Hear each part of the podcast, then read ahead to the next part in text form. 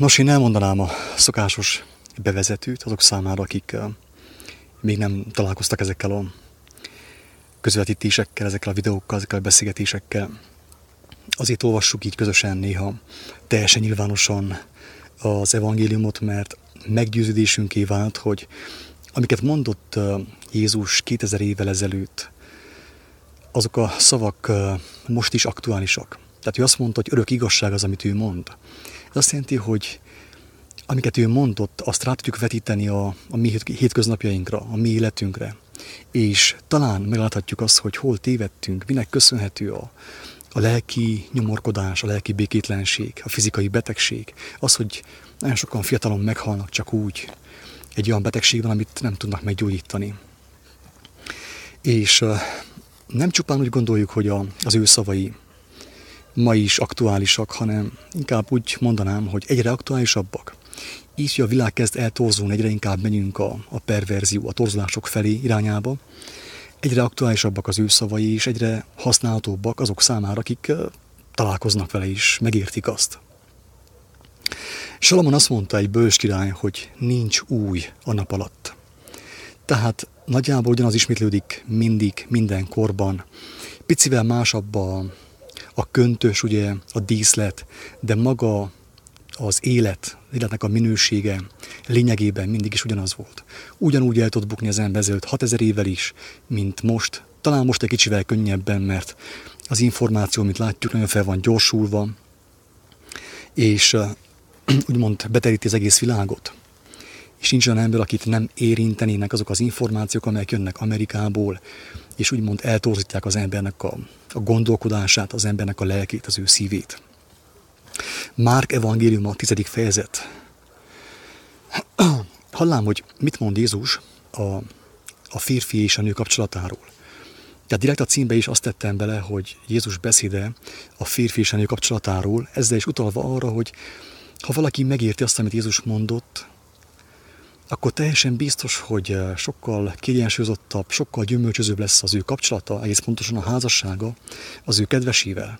És megtörténhet még az is, hogy mind a ketten szabaddá válnak, mielőtt, úgymond, kimondnának a földi életből. Úgymond megboldogulnak és nem meghalnak. A kettő, mint tudjuk, nem ugyanaz, nem mindegy. Onnan pedig felkelvén Judea határaiban méne, a Jordánon túl való részen által. És ismét sokaság gyűl vala hozzá, ő pedig szokása szerint ismét tanítja vala őket. Ezt szeretném hangsúlyozni itt is, hogy neki a legfontosabb dolga az, hogy tanítson, hogy a, az életnek a miértjét, az életnek a tervrajzát az emberek szellemébe, az emberek lelkébe helyreállítsa. Tanított. Persze csodákat cselekedett, gyógyított, halottakat támasztott fel. Ezt is megtette annak bizonyságául, hogy ő nem magától beszél. Ő nem csupán filozófál, nem csupán gondolkodik, nem csupán költő, nem csupán író, nem csupán gondolkodó, hanem ő maga az élő ige, és aki ránéz, az meg elevenedik, tehát abban az emberben helyreállnak a dolgok. És a farizeusok hozzámenvén megkérdezik tőle, ha szabadi férnek feleségét elbocsátani, kísértvén őt. Tudnilik, a farizeusok mindig provokálták őt. Próbálták úgymond a gúny tárgyává tenni őt, az ő tanításait. Próbálták elterelni az emberek figyelmét Jézusról. Persze nulla sikerrel, ugyanis óriási bölcsességgel szólt és válaszolt meg minden kérdést. Ő pedig felelvén mondanékik, mit parancsolt néktek Mózes? Ők pedig mondának, Mózes megengedte, hogy vállólevelet írjunk, és elváljunk. Mennyire hűltek ők ennek, ugye? Nyugodtan elváltak, nyugodtan kidobhatták az asszonyt. És Jézus felelvén mondanékik, a ti szívetek keménysége miatt írta néktek ezt a parancsolatot, Mózes. De a teremtés kezdete óta férfiúvá és asszonyjá teremti őket az Isten. Annak okáért elhagyja az ember az ő atyát és anyját, és ragaszkodik a feleségéhez. És lesznek ketten egy testé, ez a lényeg, lesznek ketten egy testé. Azért többé nem két, hanem egy test.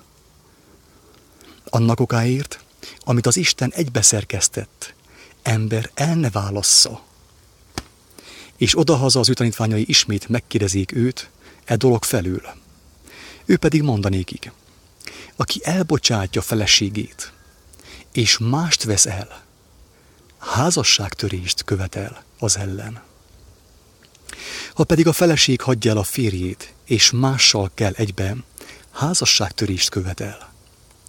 Ekkor gyermekeket hozának hozzá, hogy illesse meg őket, a tanítványok pedig feddik fel azokat, akik hozák. Ezen a ponton megállnék, hogy beszéljük meg, hogy mi volt Jézusnak a tanítása, a, az ajánlata, a tanácsa a férfi és a nő kapcsolatát illetően.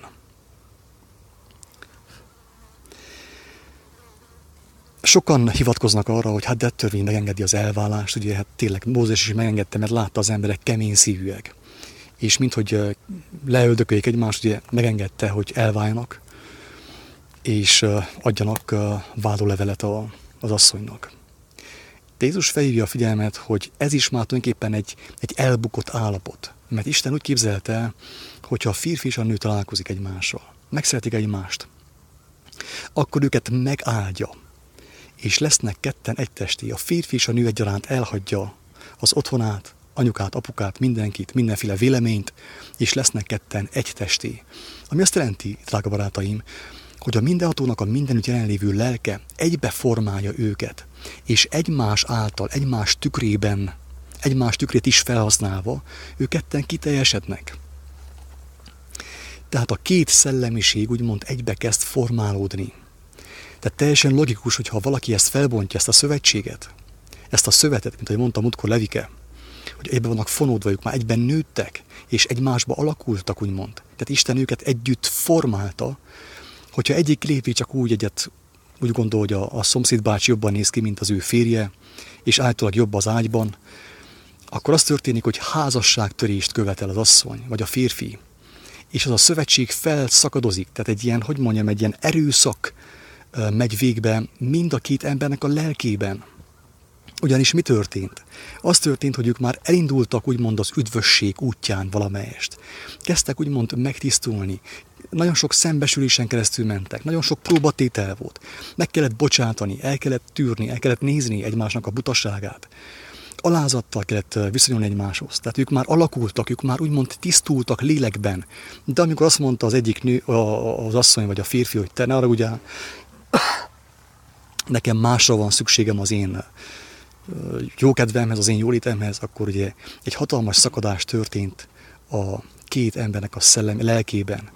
És ugye azt mondja a mindenható, hát minden bűn halálos bűn. Ugye, mert amikor ez a szakadás megtörténik, akkor ugye az a folyamat, ami elkezdődött Isten kegyelméből, hogy a két lélek megtisztuljon, megszakad, és visszazuhan az ember a testbe. Rájna arra, hogy te ö, Jolikával sokkal jobb a, a szeretkezés, mint a, mint a Marikával, a régi feleségével, és visszazuhan a testbe. És nem történik meg a léleknek az elszakadása a testi hiába valóságtól házasságban, egy hűséges házasságban megtörténhet.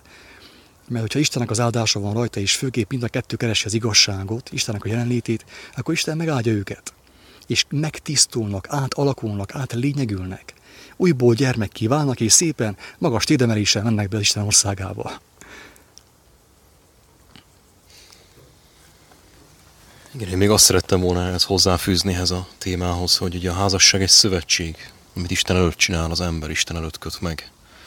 Tehát ahogy mondtad te is, hogy az ember belép ebbe a szövetségbe, elkezd formálódni, elkezdi a, az Isten formálni mindkét felet, és ugye hát egy, egy testét teszi azért azt, azt se felejtsük el, tehát tényleg az egy test az egy test, egy élet, ugye nem csak fizikailag, hanem elég sok uh, síkon, tehát uh, úgymond uh, egy személyé válik a kettő, és hogyha azt kiszakítják az egyiket a másikból, az olyan, mint hogyha a saját húsát szakítaná valaki ki. Igen. És ugye nem mindig garantált, hogyha valakinek kiszakítják mondjuk a, nem tudom, a fél karját, hogy akkor túléli. Tehát van, aki, van, aki ugye bele is hal ebbe, van, aki nem öngyilkos így lesz. Így van. Tehát azt kell megérteni, hogy amit ez a, az amerikai és európai szellem propagál, mi szerint ugye szeresd magad, ugye, imád magadat, és tegyél meg mindent, hogy neked jó legyen. Tehát ha neked valami nem jó, akkor kvázi neked ugye jogod van ahhoz, hogy te magad érdekét nézd, és, és jogod van hozzá, hogy te te azt a saját testedet szolgáld, és a saját testednek a vágyát és akaratát, még akkor is, hogyha a másik embert ezzel megölöd konkrétan. Erről szól az a humanizmus, erről szól az a, ez a parázna szellemiség, ami ugye főleg itt, itt mi felénk, és hát Amerikából ered, ugye, de itt mi felénk is jelen van, nagyon erősen. És láthatjuk azt is, hogy, hogy azokban a kultúrákban, azokban a társadalmakban, ahol még valástól függetlenül de ahol még megvan a, a régi rend, az Istennek a, a rendjének van egy, egy minimális, egy minimálisan megmaradt kis visszamaradt része, és az emberek tényleg komolyan veszik a házasságot, ugye láthatjuk, hogy ott, ott nincsenek ilyen, ilyen dolgok, amik például itt, itt nálunk, vagy akár Amerikában, amik erednek. Ott nem tudja az embereket leuralni a sátának a, a, a lelkülete ilyen szinten.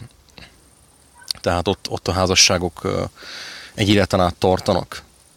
Tehát nem igaz, így végszóként az, nem igaz, hogy a vállások azoknak meg kell történniük, nem kell semminek megtörténni. Az ember magának választja, mivel az ő, ő saját magát, a saját maga örömét szolgálni akarja, saját maga saját magát akarja imádni. Tulajdonképpen ezért történnek vállások. És ugye itt is ezért is van az, hogy Jézus is azt mondta, hogy az a, az a fél, aki ugye elválik, elválik, és utána más veszel, tehát elhagyja a társát, és más veszel feleségül, vagy, fé, vagy ugye másra veteti el magát, ugye házasság törés követel, és tényleg az a, a lényeg az egészben, hogy azért, mert Istennek nem ez volt a, a terve, nem ez volt eredetileg az akarata. Ezt akartam hozzáfűzni. A, amikor a, egy férfi és egy nő szövetséget köt Isten előtt, tudatában azzal, hogy ez a szövetség egy örök életre szól, akkor ez azt is jelenti, hogy ez a két ember, ez a férfi és a nő ugye írja, hogy a férfi elhagyja apját és anyját, ragaszkodik a feleségéhez, és lesznek ketten egy testi. Ez pont így érvényes a nőre is, ha itt nincsen külön leírva. Ez azt jelenti, hogy ez a férfi és a nő tudatában van annak, hogy ők az életüket nem csak Isten előtt kötötték meg, és aztán lelépnek, és mennek a fejük után, hanem az ő segítségét is kérik erre a kapcsolatra, az ő áldását. Ha el tudunk képzelni több fonalat, és a szövőszéken, hogy átfűzzük a szálak között, és a fával összehúzzuk, én így tudom elképzelni, ahogy Isten így szorosan összeformálja a két szövetet, és egymásnak tükörképei tudunk lenni. Tehát minnyáján szükségünk van a fejlődésre. Nincs az, hogy az ember 20 évesen, vagy 25 évesen, vagy 30 évesen, amikor férhez megy, férhez megy vagy megnősül, akkor ő tökéletes. Ez a, ez a lelki fejlődés, ez egy örök, örökké valóság, egy örök életen át tart, mind a földi életben és utána is. És úgy a férfi és úgy a nő meg tudja a társában látni önmagát, az ő gyengeségeit. És azért jó ez a szövetség, ugye ahol nem, nincsen elválás, hogy az ember, amikor felismeri magában a gyarlóságait, a, a gyengeségeit, a, a függőségeit, akkor van itten alkalma és lehetősége Istenhez fordulni, az ő segítségét kérni, hogy Uram, segítsél itten változtatni. Mert érzi azt, hogy ez egy fennakadás, ez egy csomó a, a párkapcsolat életben. Én hiszem azt, és ahogy tapasztaltuk is testvéreinken keresztül, akik már közel tíz éve házasok, és most pár hónapja Jézus Krisztushoz fordultak. Én hiszem azt, hogy ez, a, ez az egység, ez egy olyan csodálatos dolog tud lenni egy férfi és egy nő életében, amit emberi szem nem látott, és emberi szív föl nem foghatott. Ha kitartunk ebben. Ezt akartam csak zárójelbe elmondani.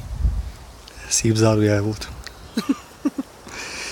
Tehát uh, picit én még visszatérnék a házasságtörésre, hogy megértsük hogy annak, annak a súlyát, hogy mi az, hogy házasságtörés, ugye a szóban, szép magyar szóban, ugye az angol szó, hogy fornication, meg különböző ilyen latin, meg különböző más eredetű szavak vannak erre a jelenségre, és az ember nem érti annyira súlyát, de hogyha magyarul azt mondjuk, hogy házasság, törés, akkor ugye az egyértelműen jelzi, sugalja számunkra azt, hogy egy, egy komoly törés történt gyakorlatilag.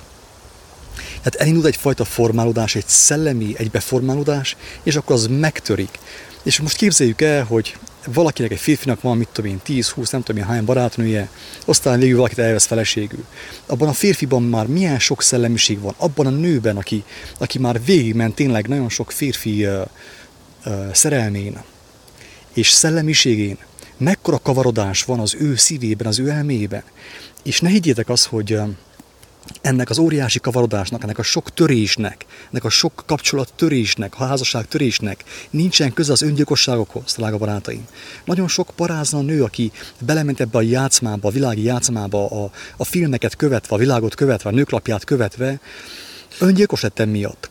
Mert annyira összezavarodott az ő lelke, az ő elméje, a szíve, meg minden, hogy már nem, tehát egy hatalmas nagy kavarodás volt az ő életében. És ezt már nem tudta elviselni. Tehát több szellemiség kísértette őt és cibálta ide-oda. Egyik szellemiség balra, másik jobbra, és szétszakították őt. És nagyon sok ember így lett öngyilkos, szó szerint. Tehát nehogy azt gondolja valaki, hogy nincsen köze a házasságtöréseknek, meg ennek a laza kapcsolati dolgoknak, ennek a szabadosságnak, nincsen köze a, a szellemi, mondjam azt, spirituális összeomláshoz, meg az önbántalmazáshoz, meg ahhoz, hogy az ember véget vet a saját életének. Isten ezzel is számolt egyértelműen, hogy lesznek és vannak törések, mint egyénileg az ember életében, mint a házasságban.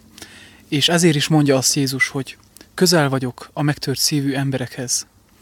Aki meghallja az én hangomat, és segítségű fordul hozzám, én bemegyek hozzá, segítek, meggyógyítom őt. És amikor megtörténik ez a törés, mert megtörténik, ha az ember nem Istenhez fordul, ő nem tud segíteni. És itt azt lássuk, ugye, azt látjuk, hogy az ember azért válik el, mert van egy jobb terve, van egy más elképzelése. De én még sose voltam házas, de Isten kegyelméből megérthettem azt, hogy az ember ezáltal beletopja magát egy ördögi körbe. Tehát ha az ember a saját butaságát nem viszi az Úr elé, ahol ő vétett, és Isten nem tudja őt abból a mélységből kiemelni, mindig ott megreked. Akár hány nőt fogok én választani, mindig, hogyha elérek ahhoz a ponthoz, mindig megakadok, mindig elakadok, mindig eljön ottan a törés, és mindig csak ugyanazt fogom tudni hozni, ugyanazt a döntést, hogy akkor talán izomból egy darabig próbálok jobb lenni, de ha nem, akkor újra kell váltsak és ez így fog menni, amíg az ember meg nem hal. És ezáltal könnyen lehet az, hogy az ember lelke kárhozni fog. Ebből a beszélgetésből a tanúság legyen az idáig, hogy az embernek, hogyha a párkapcsolatában törés van, a házasságában, és egyéni szinten is merjen bizalommal Jézus Krisztushoz fordulni, mert mind, minnyáján megtapasztaltuk azt, hogy ő tényleg ott van, közel van a megtört szíveknél.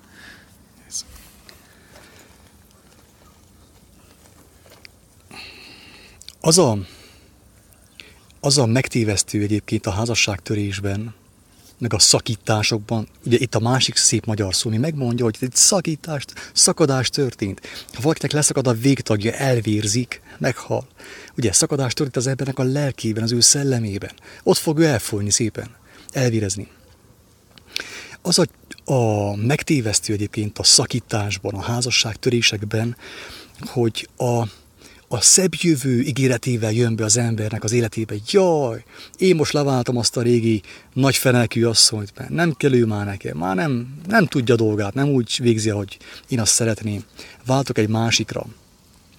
és a durva az, hogy még meg is történik, egy hónapig talán, vagy két hétig, vagy egy ideig, óráig megtörténik az, hogy a következő fehér néppel, vagy feketével, sokkal jobb lesz a kapcsolat, jobb, jobban fog menni a testiség, lesznek örömök, elmennek ugye a vidámparkba, állatkertbe, a Hollywoodba, meg mindenhova, és megélik azt, hogy tehát tényleg jobb lett, hát érdemes volt váltani, igen, csak ideig, óráig. Mert a test követelte ezt, de a test elrothat, de hadd ne rohadjon el a lélek is a test miatt, drága embertársak. Ezért érdemes elgondolkodni azon, amit Jézus mondott, és megszívlelni az ő szavát, hogy aki ugye most testben szenved, mert ugye nem minden házasság éppen egy leányálom, de nagyon sok házasságnak menny, a mennyországa vége. Sok szenvedésen keresztül a két test, a két lélek átformálódik, megtisztul, és utána, bár itten fájdalomban voltak, az öröki valóságban megtisztulva mennek be. És nem mindegy, hogy az ember hogyan lépi át a küszöböt. Hát, mint a... Mint láttunk egy filmet egy pár napja, ugye Szerelem patak, vagy mi volt a neve. Ugye abban volt az a bácsi, aki végigélt egy életet, szolgálta szeretettel a feleségét, felesége vagy két-három-négyszer megcsalta, de úgy, hogy ő rajta kapta minden, és úgy, úgy formálódott ettől az ő jelleme, meg az ő lelke, hogy nem is rótta föl a feleségének, föl se rótta neki. Másnap már úgy kelt föl, mesélte, hogy boldogan, nem volt semmi a lelkébe, harag, semmi. És végül, amikor meghalt a felesége, ő ápolgatta, de még azt is hozzávágta a felesége utána, hogy soha nem szerette. Mármint, hogy a felesége a férjét, tehát hogy soha nem szerette, még hozzá is vágta, és úgy halt meg végül de még akkor is a bácsi szeretettel vált el tőle, és azon látszott azon az emberen, hogy már bele van írva a mennyek országa. Hát már nem kell, nem kell semmit magyarázni neki. Nem kell neki tanfolyam. Igen. Igen. Hát körülbelül ennyit a, a törésről, a házasság törésről, szakításról. Én azt mondom, hogy ha valakit igazán érdekel, tényleg, ezt sokszor hangsúlyoztuk, ne hozzánk forduljon, mi zsarló emberek vagyunk. Nem mindent értek, nem mindent értünk. De az biztos, hogy aki tényleg megtört gyermeki szívvel Istenhez fordul, annak a mindenható megnyitja az értelmét. Megmagyarázza számára, ki volt Jézus, mit akartak az ő szavai mondani az embernek. És még azt akarom mondani, Levik az előbb elkezdte, hogy ugye a házasságtörés megtörténik, főképp a tudatlanság tengerében, a Hollywood által generált hullámok között megtörténik a házasságtörés. Erre van az ember tanítva most már a magazinok által, minden által, a pornóipar által, minden által.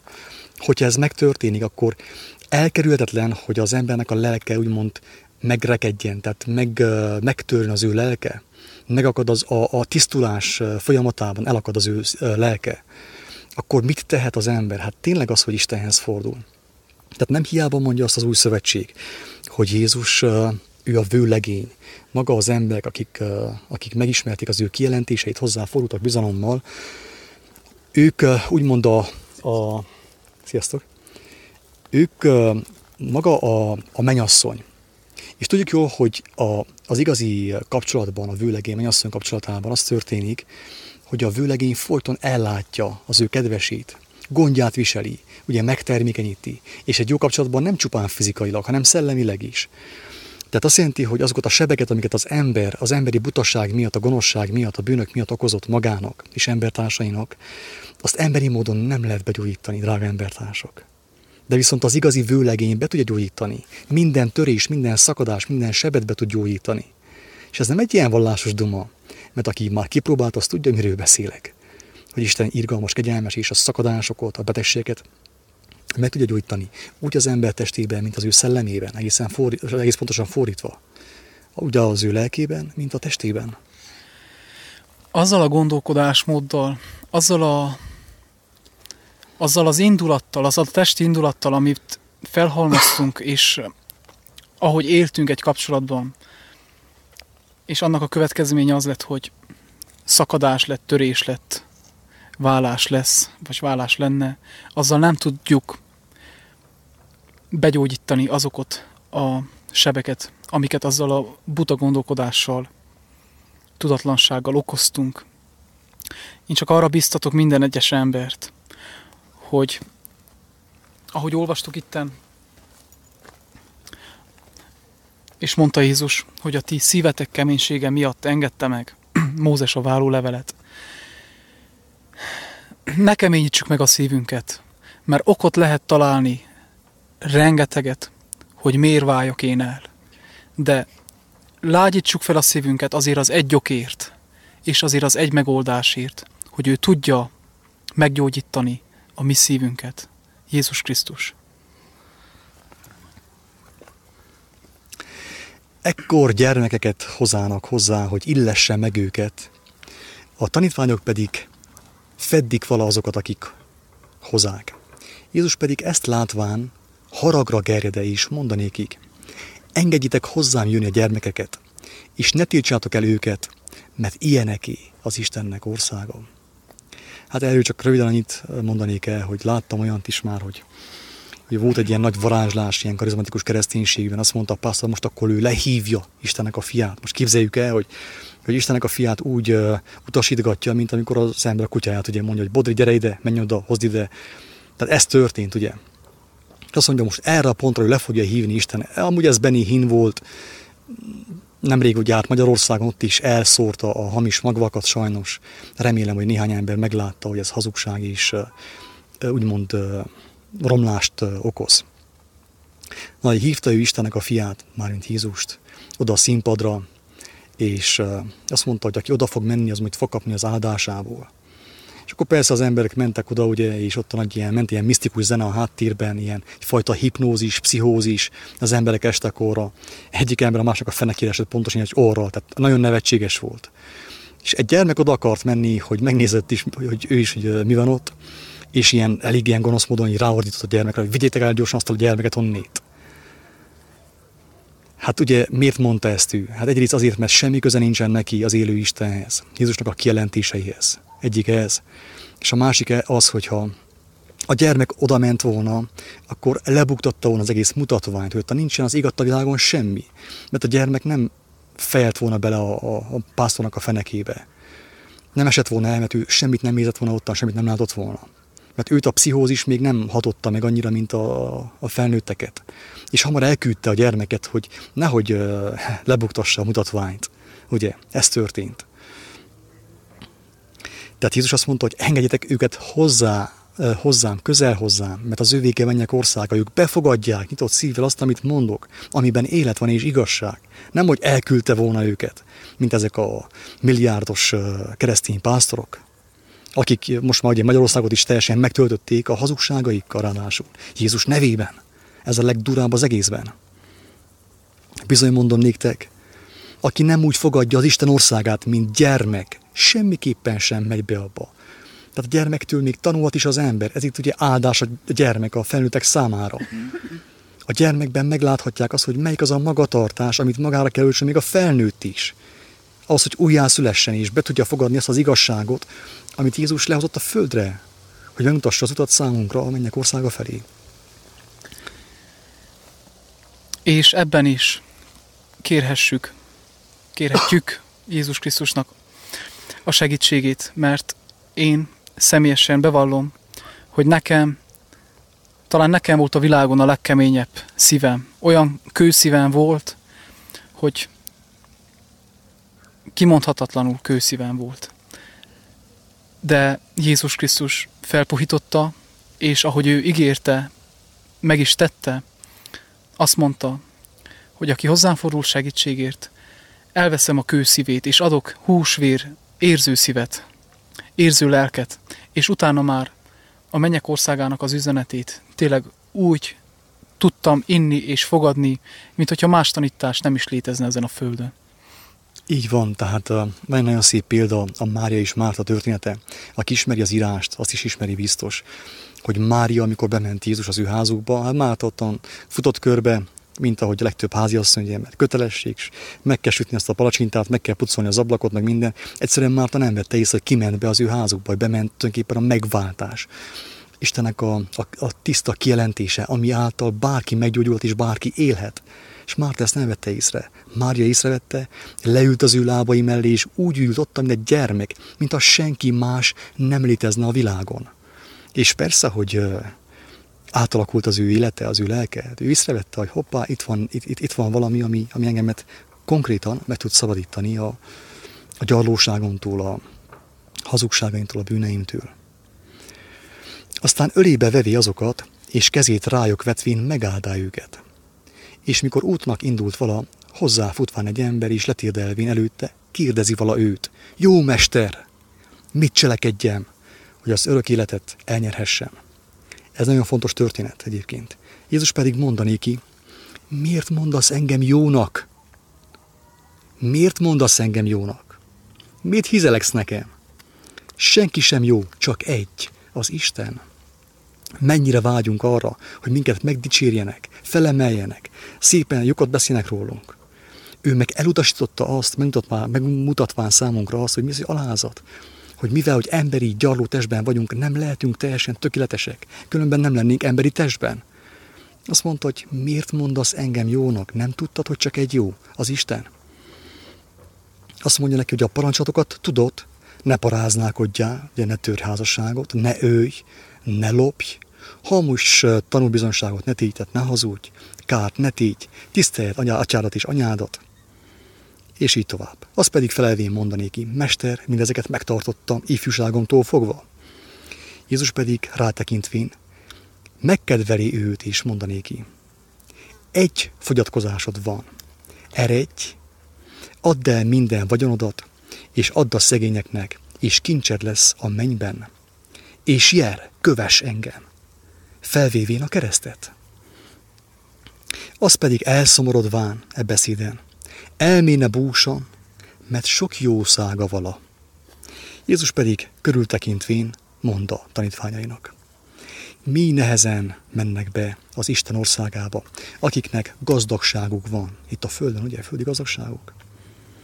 Milyen sok mindenre kell figyeljenek, sok minden után adózzanak, pénzzel, figyelemmel, tekintettel, energiával, idővel, ugye.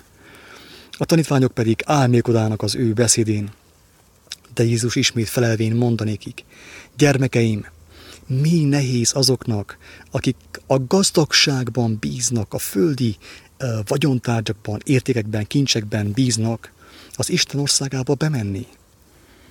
Mert az ő figyelmük, az ő bizodalmuk abban valami földi, ami testi, biztosítások, pénz, nagy lakás, minden társai. Könnyebb a tevének, a tűfokán átmenni, hogy nem a gazdagnak az Isten országába bejutni. Azok pedig még inkább álmékodnak vala, mondván maguk között. Hát, hogyha ilyen nehéz ez, így írja Mátéban, hogyha ilyen nehéz az embernek az üdvösség, kicsoda üdvözülhet tehát, üdvözülhet tehát. És a sokkoló válasza Jézusnak a következő. Jézus pedig rájuk tekintvén mondta, az embereknél lehetetlen, de nem az Istennél. Mert az Istennél minden lehetséges, és ezzel ő már ki is mondta, hogy szükséges az embernek újonnan születni Istennek a lelke által, Isten ismerete által, mert csak az az ember tud üdvösségre jutni, aki az Isten lelkéből, az Isten kijelentéséből veszi az igazságot, a kenyeret, és azáltal úgymond az ő élete átformálódik.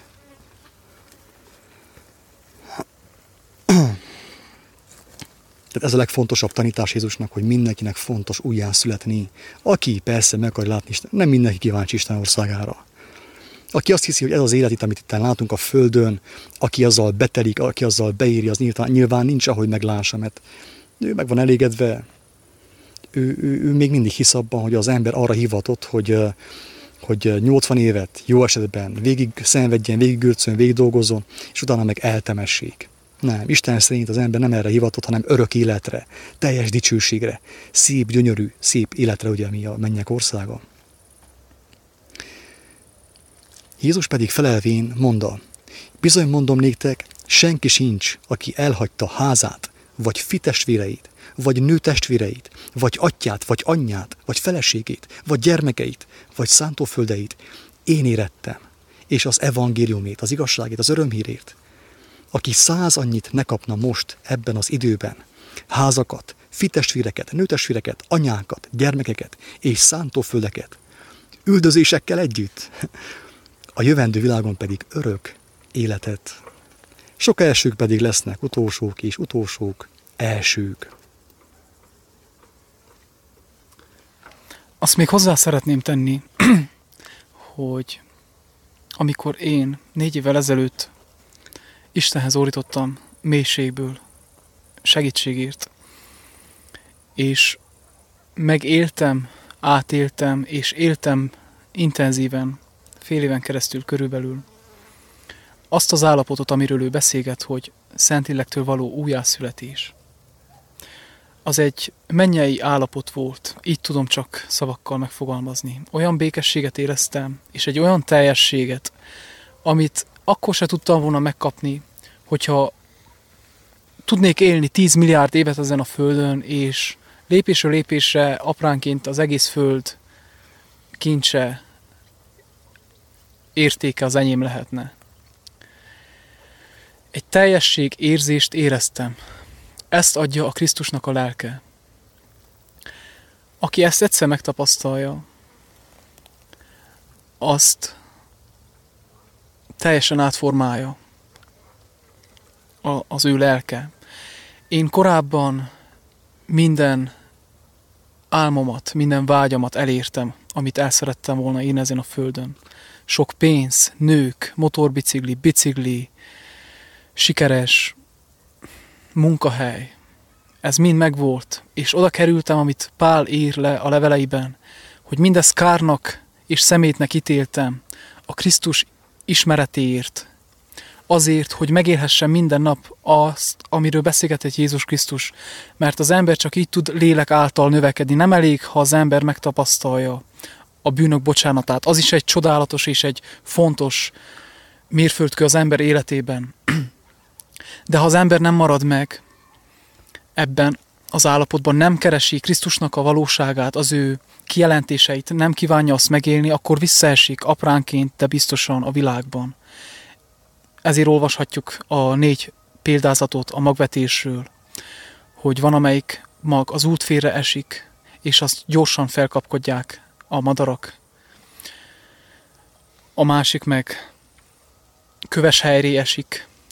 Az az ember befogadja az igét, örven neki, de mivel nem gyökerezett meg benne, ezért a nap gyorsan kiszárítja, és nem terem gyümölcsöket a másik mag meg a gyomos helyre esik.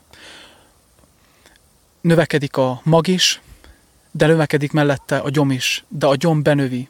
Ezt arra mondta, hogy az embert az anyagi gondok, a világias gondok, a, a ház, az autó, a pénz, egy idő után fontosabb lesz számára ez, mint az az állapot, amit ő megtapasztalt és újra visszafordul a világba, ezért nem tud gyümölcsöket teremni. Hát hogy is tudna gyümölcsöt teremni az emberben a Krisztus beszéde, hogyha én a, az életem energiáját, az idejét, a jókedvét, azt a világba rakom bele.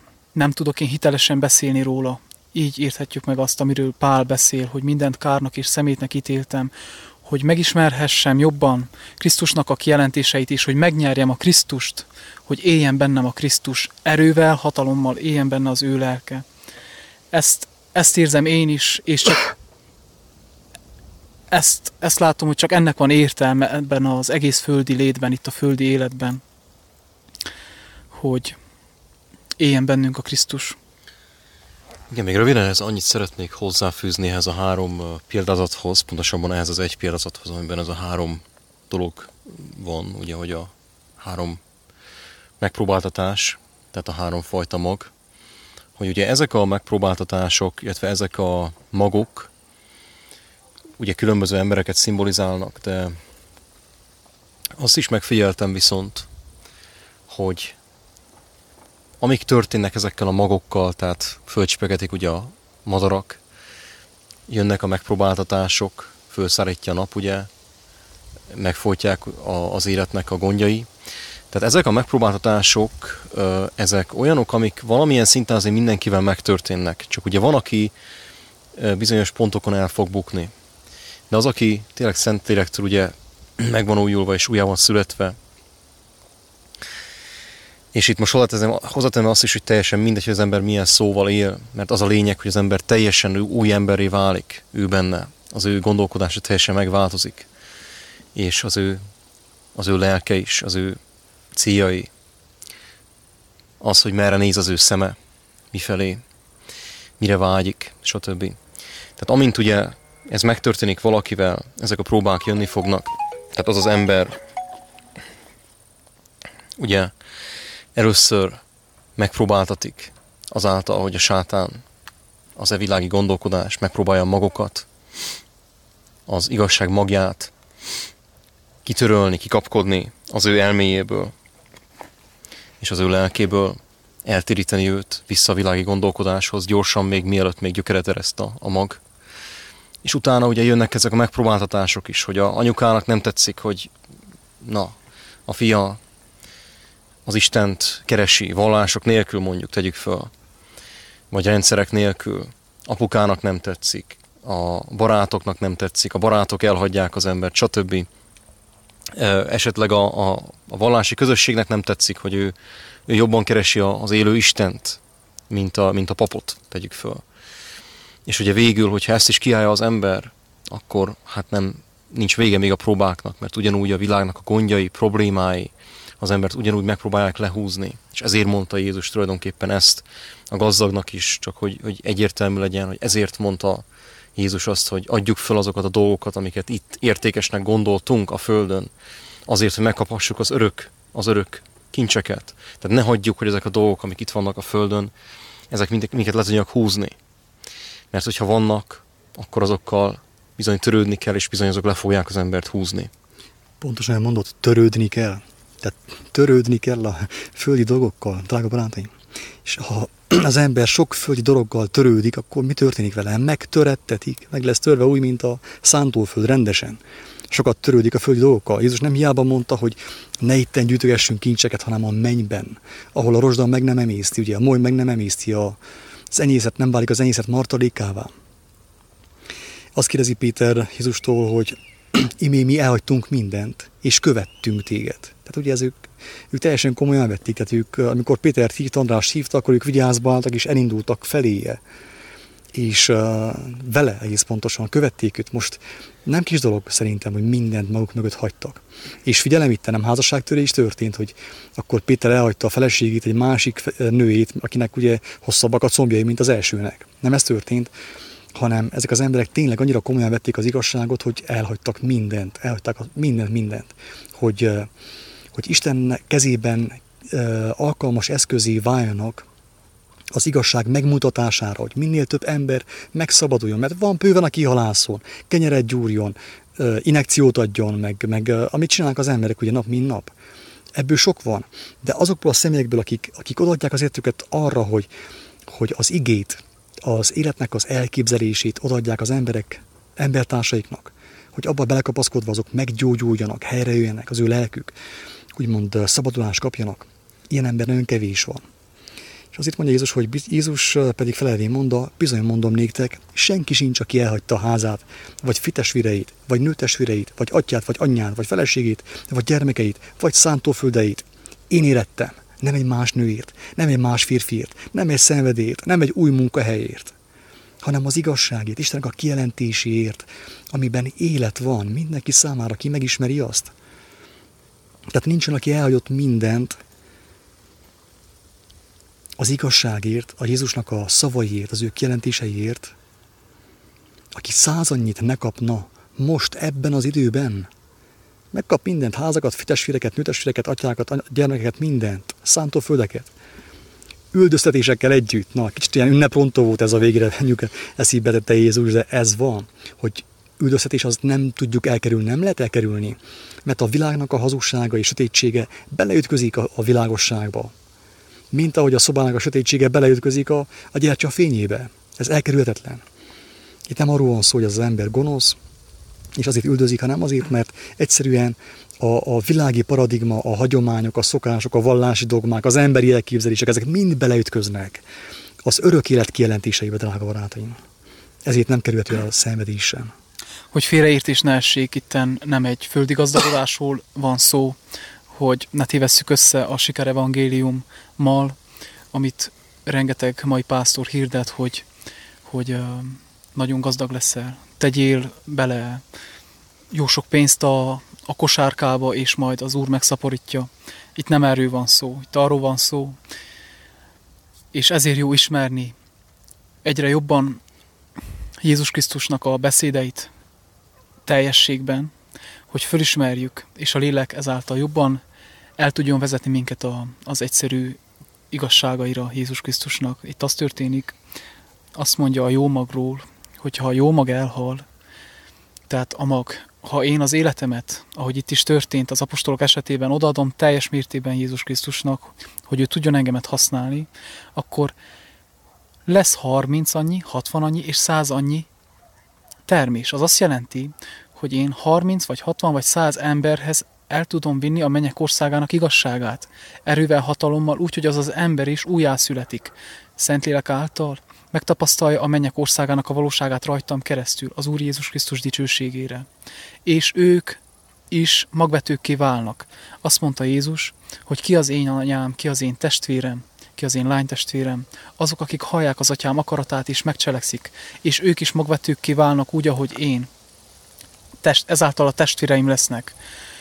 És otthonra találok sok helyen, száz helyen. Ez, így kell írteni ezt a helyet, hogy földeket kapunk majd, házakot kapunk vissza. Tehát nem fogjuk birtokolni persze, mert nem az a cél, hanem sok helyen, akik befogadták a, a Jézus Krisztus örömüzenetét, az ő szent lelkét a szívükbe, ottan, ottan már testvéreimre leltem a Krisztusban. Igen, tehát láthatjuk, hogy senki nem, aki az evangéliumnak a munkára adta magát, senki nem szenvedett szükséget. Tehát még az abcsában is ugye ezt lehet látni valamilyen szinten, csak ott ugye intézményesítették a dolgokat kicsit. Ezért ott már azért nem, ez, nem ugyanez a formája történt meg a gondviselésnek, de láthatjuk azt, hogy akik ugye ott hagyták a, a, a vagyonukat, tehát tényleg Péterék is, és valóban ugye Péter még hát a jelek szerint ott hagyta feleségét is, de, de azért hagyta ott, hogy a, az Isten dolgával tudjon törődni, és hát nyilván a felesége nem akart vele menni feltételezhetően. De még azt is láthatjuk Péter példájából, hogyha már így szóba került, hogy nála is személyesen ugye megvalósult az, hogy nem, hogy csak ugye megkapta mindent, amire a testnek szüksége volt, házakat, stb., de még ugye a feleséget is visszakaphatta, mert ugye később Pál utal rá, hogy már hívő, a hívő feleségét magával vitte, tehát akkor hitt ugye a felesége, visszakapta az úrban őt, ugye, akit, akit elhagyott az úrért, nem úgy hagyta el, hogy most akkor szia, elválunk, hanem úgy hagyta el, hogy én megyek, én ezt fogom csinálni, ha velem jössz, akkor velem jössz, ha nem jössz velem, akkor nem jössz velem. Tehát így nyilvánvalóan, hogyha ezt az ember megcsinálja, akkor megkap mindent, visszakap mindent, amit vissza kell kapnia, és megkap mindent, amit meg kell kapnia ahhoz, hogy meg tudja csinálni a munkáját. A, erre az elhagyásra van egy nagyon jó példa, aki ismeri Richard Wurbrandot. Richard Wurbrandot, a román, hát azt is lehet mondani, pálapostól kaliberű ember volt ő tényleg ő nem hagyta el a feleségét. Tehát nem fizikailag nem adta be a vállópet. Na mondja, én most elválok tőled, mert megismertem Isten, ez nem mi történt. Na, hogy valaki így értse. Itt arról volt szó, hogy az az ember, aki megismerte a Krisztusnak a kijelentését, és áthatotta, átmosta őt az Úristennek a kijelentése, az igazsága, az élet igazsága, az már semmit nem tud a fölé helyezni, egyszerűen képtelen. Képtelen rám. Richard Wurbrand, amikor a kommunisták megpróbálták elítetni az emberekkel, hogy a kereszténység és a kommunizmus ugyanaz, és az embereket, úgymond a pásztorokat, a lelkészeket, a papokat próbálták megvesztegetni, hogy tanítsák az embereket arra, hogy a kommunizmus ugyanaz, mint a kereszténység, hogy álljanak be a pártba. Ezt a szígyent úgy próbálta hárítani, ezt az óriási szígyent Richard Wurbrand, hogy felállt a kongresszuson, és azt mondta, hogy emberek, aki, aki megismerte Istent, Krisztushoz fordult, az nem szolgálhat emberi rendszereket, de kell dönteni, hogy most akkor melyiket szolgálja, a császár, vagy pedig az Úristent. És ezért őt elvették, úgymond, tehát egy szinte, szinte azt mondtam, hogy szép napon, de egy csúnya napon betették őt a Volgába, be a börtönbe. Közel 14 éven keresztül a felesége nem is tudta formán, hogy hol van. Tehát úgymond elvétetett ő a feleségétől, de viszont az történt, hogy kiengedték, és a felesége még mindig élt. Közben a felesége is börtönt szenvedett az igazság miatt, az evangélium miatt. De Istennek úgy volt kedves, hogy mind megszabadította, és megdicsőítette őket.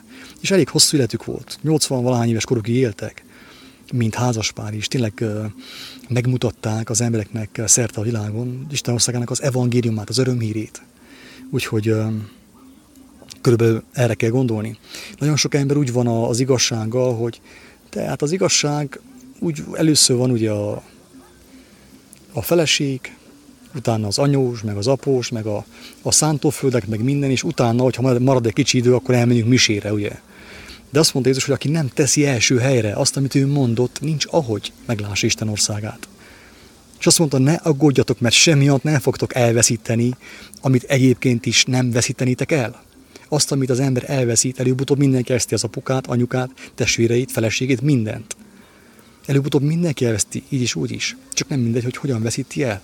Hogy akkor ő meg lesz telve Istennek a jelenlétével, az ő igazságával, vagy pedig nem lesz megtelve, hanem filelembe kell bevégez az életét. Ez ami nem mindegy. Sok elsők pedig lesznek utolsók, és sok utolsók elsők, ez egy szállóigévé vált, ezt nagyjából már mindenki ismeri. Én még itten az előbbi elolvasottakból ki szerettem volna ragadni egy pár sort, mégpedig az, hogy könnyebb a tevének átmenni a tűjukán, mint egy gazdag embernek bemenni Isten királyságába. Ezért még jobban elcsodálkoztak, és így szóltak egymáshoz. Akkor hát ki üdvözülhet, ki nyerheti el az örök életet, ugye, más szóval. Jézus rájuk nézett, és így folytatta. Ez embernek lehetetlen, de Istennek nem az, mert Istennek minden lehetséges. Itt két tényezőt szeretnék kiemelni, hogy az embernek, mikor sok pénze van, nagy vagyona van, akkor azt gondolja, azt érezheti, mert ebben a világban így is működik, hogy ő valaki, és hatalma van, mert ugye akinek sok pénze van, az sok mindent meg is tehet.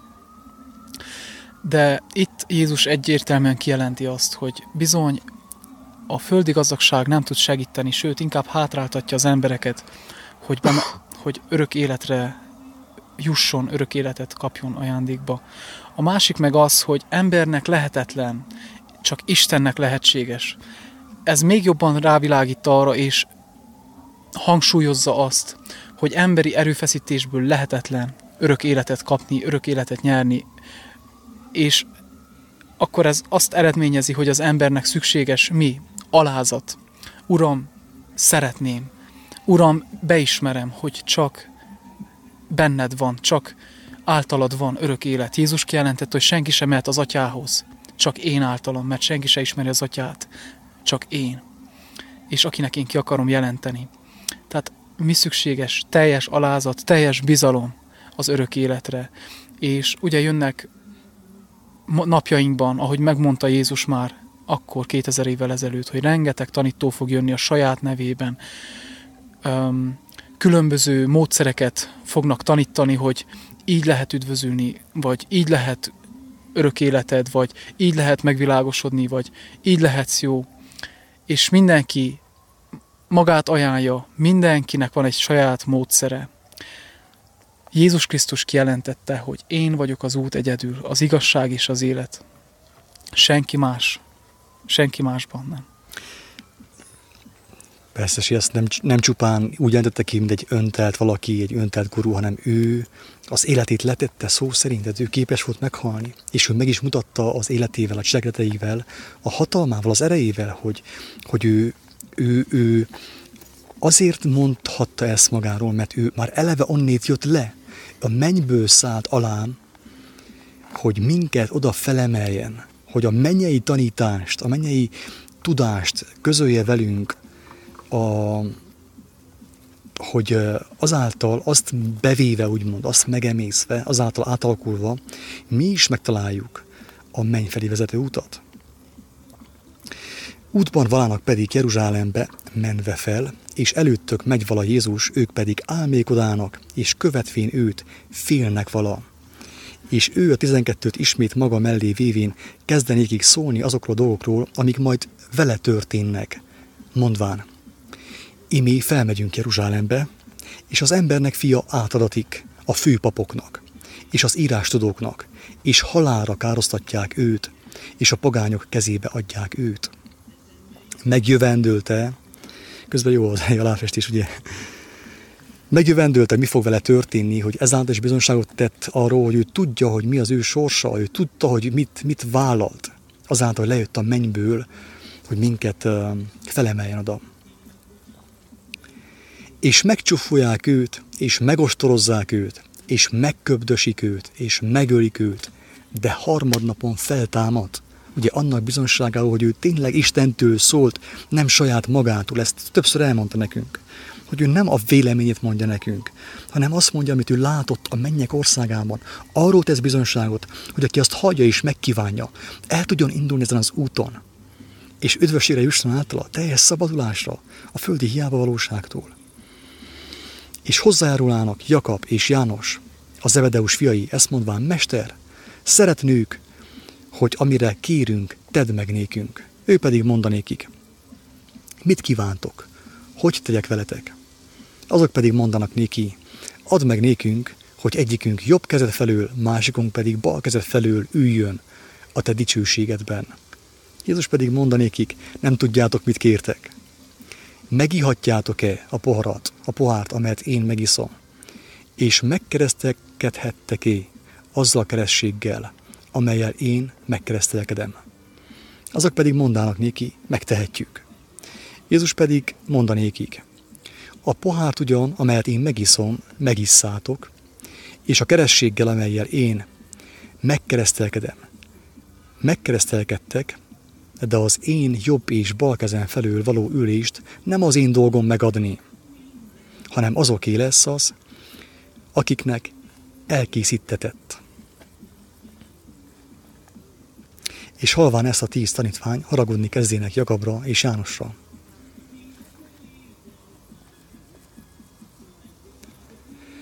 Jézus pedig magához szólítván őket, mondanékik, tudjátok, hogy azok, akik a pogányok között fejedelmeknek tartatnak, uralkodnak felettük. Tehát a fejedelmek, a földi fejedelmek uralkodnak a, az egyszerű emberek fölött.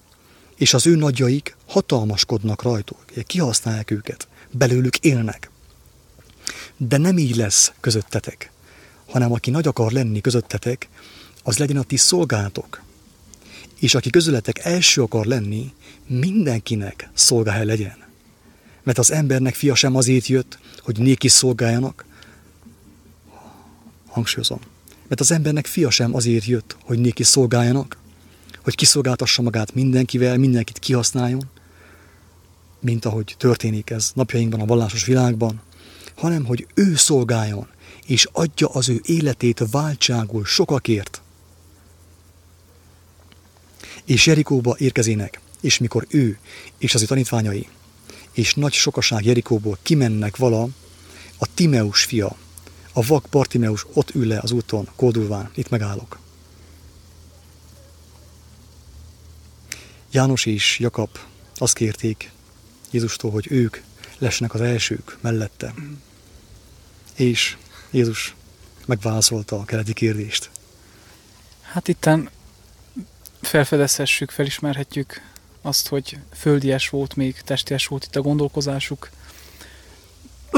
Nem elítélésképpen, hanem megítélésképpen, sőt én hiszem, hogy ha én is ott lehettem volna, akkor, akkor én még harmadikként bészálltam volna a versenybe, hogy én a nyakadba esetleg fel tudnék-e ülni, úgyhogy nincsen ezzel semmi gond. Ezt jó olvasni nekem, mert felfedezhetem azt, hogy Jézus mellett voltak már évek óta, és még ilyen átfordult a gondolataikban, de szükséges volt ez mi érettünk is. Igen, és hogy Jézus meg tudjon nekik felelni, az, hogy az ő követése még mivel jár. A, a pohár, a kehely, amit ki kell igyon Jézus, és ki is ivott, az Isten ítéletének a pohara, a keresztség az meg a szenvedéseknek a keresztsége, amiben ugyanúgy a tanítványai bemerítkeztek, és ugyanúgy kiitták. És tiszta szívemből azt kívánom, hogy én is meg tudjam inni. Én is eljátszoloztam ezzel a gondolattal, mint Jakab és János, hogy a jobb felén vagy a bal felén jön, én meg a nyakába szeretnék ülni, pont úgy kívánom azt, hogy én is ki tudjam inni azt, és kihassam azt a poharat, azt a kejhet, és megkeresztelkedjek azzal a keresztséggel, amivel Jézus is megkeresztelkedett. Itt meg egy olyan uh, dolgot mutat meg nekünk a Mester, amit, hogyha valaki megért, meglát, meghall, és meg tud emészteni, az, az, már, az már is alkalmassá válik arra, hogy különbséget tudjon tenni hamis és igaz profita között, drága embertársak. Tehát ezért mondjuk azt, hogy az ő szavai most is aktuálisak, aktuálisabbak, mint valaha, mert egyre nagyobb ö, sebességgel szágoldunk a Szodoma és Gomora állapot felé, ahol teljesen a feltetejére fog állni az egész világ. És megmutatja azt, hogy a világban az történik, amit mi megszoktunk. Megvan a földi hatalmi hierarchia, van ugye a pásztor, főpásztor, főfőpásztor, fő-fő-főpásztor és fő-fő-fő-fő-főpásztor. És a, paps, a pápa és a társai, akik szó szerint rátelepednek az emberekre, és kiszipolyozzák őket. Elveszik az életük energiáját, erejét, ugye, idejét. Így gazdagodnak, így zsírosodnak. És azt mondta, hogy na ez, ezt jól vizsgáljátok meg, mert pontosan fordítva van a mi országunkban, amelyből én alászállottam közétek hogy aki nagyobb közületek, az abban ismerszik meg, hogy alkalmas arra, hogy a kisebbeket tudja szolgálni, tudja felemelni őket. Tanítani, inteni, megsegíteni, erővel, lelkesítéssel, igazsággal. Nem pedig úgy, ahogy történik a világban, hogy minél feljebb valaki, annál jobban megaláz a többieket. Tehát a nagyobbak azok alul kerülnek, ő is, mint, mint a legnagyobb, az épületnek jelképesen, az alapjába lett betéve ő, úgymond Isten által. Ő a szegeletkő. Rá épült fel az egész, hogy mondjam, az igazság, amiben az ember megkapaszkodhat. Ő a legkisebbé tette magát, teljesen megüresítvén magát, ugye? Megalázta magát, hogy másokat felemelhessen.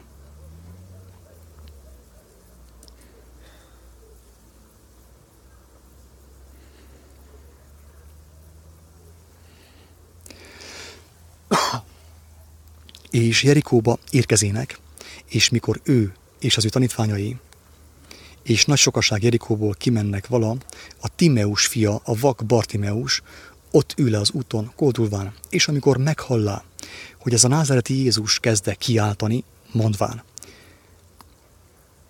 Tehát amikor meghallotta, hogy ez a názereti Jézus, kezde kiáltani, mondván.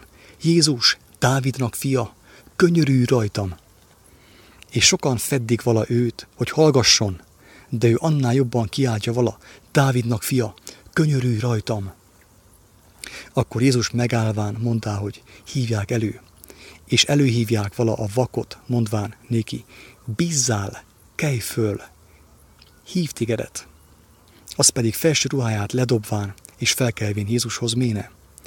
És felelvén Jézus mondanéki, mit akarsz, hogy cselekedjen veled? a vak pedig mondanéki, Mester, hogy lássak. Jézus pedig mondanéki, eredj el, a te hited megtartott téged. És azonnal megjött a szemevilága. És követi vala Jézust az úton, nem ment vissza a világba, nem futott vissza a világba Facebookozni, tovább nem görgetett lefelé a Facebookon, hanem követte az igazság jelentését, amely által az ő szemeinek látása visszajött. Ez történt a Bartimeussal. Többször mondtam azt, hogy mondatott az, elnézést, hogy a Bibliában, az evangéliumokban nem csak Jézus tanít, hanem azok az emberek is, akik hozzáfordulnak, megmutatták azt, hogy mit jelent alázattal, gyermeki szelítséggel Istennek az ölébe ülni, meghajolni előtte, mint gyermek, és oda menni hozzá, és segítségét kiáltani. Mit mondott a vak? Azt mondja, hogy Jézus Dávidnak fia. A vak, milyen, meg, milyen mekkora megalázás ez? A vallásos zsidóság, kereszténység is mindenki számára, hogy a vak, aki vakon született talán, nem tudott olvasni, nem járt hittanórára sehova. Ő felismerte, ő vakon felismerte Jézusban Dávidnak fiát, akiről jövendőltek a proféták, hogy el fog jönni, és megmutatja az utat a mennyország felé. A vak felismerte, mi látunk, de mégsem ismerjük fel. Mégis kifilozófáljuk, el, át, átcsűrjük, csavarjuk a szavakat, addig, amíg kimagyarázunk, hogy jó, hát Jézus egy jó tanító volt, meg halász volt, biztos még értett a, a cukrászathoz is. Addig csűrjük, addig csavarjuk, amíg a, a megváltásunknak, a szabadulásunknak a lehetőségét eldobjuk magunktól, amit tiszta, ingyen ajándékban megkaphattunk volna a mindenható Istentől. A vak meglátta. Azt mondta Jézus, hogy kérdezték a farizeusok, hogy, hogy mi is vakunk, vakok vagyunk-e? Azt hitték, hogy nem, nem meri azt mondani, hogy igen, persze, vakok vagytok. Így visszakéreztek. Azt mondta, hogy hogyha vakok volnátok, akkor nem lenne bűnötök.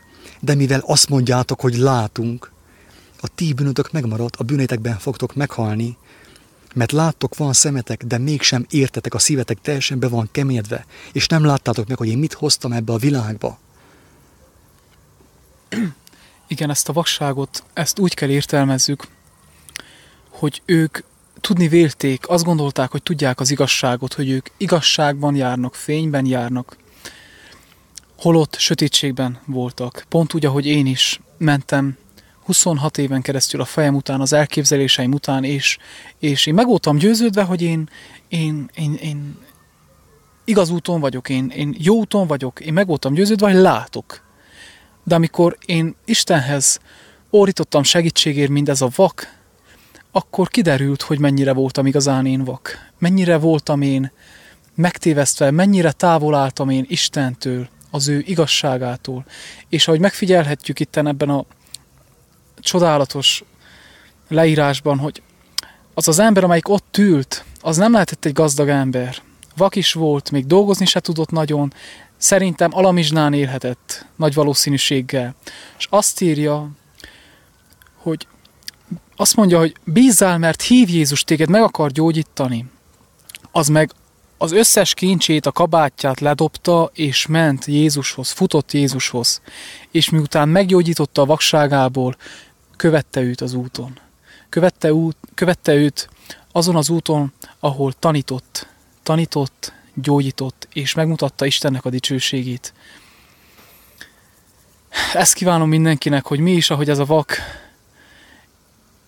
ugorjunk fel, mikor érezzük a hívást. Ha ebben a beszélgetésben érzed ezt a hívást Jézus Krisztustól, általunk, akkor bátran merj hozzámenni, vessük le a, a, a, a gazdagságunkat, dobjuk le magunkról, ami teher, és szaladjunk a karjaiba, hogy gyógyítson meg.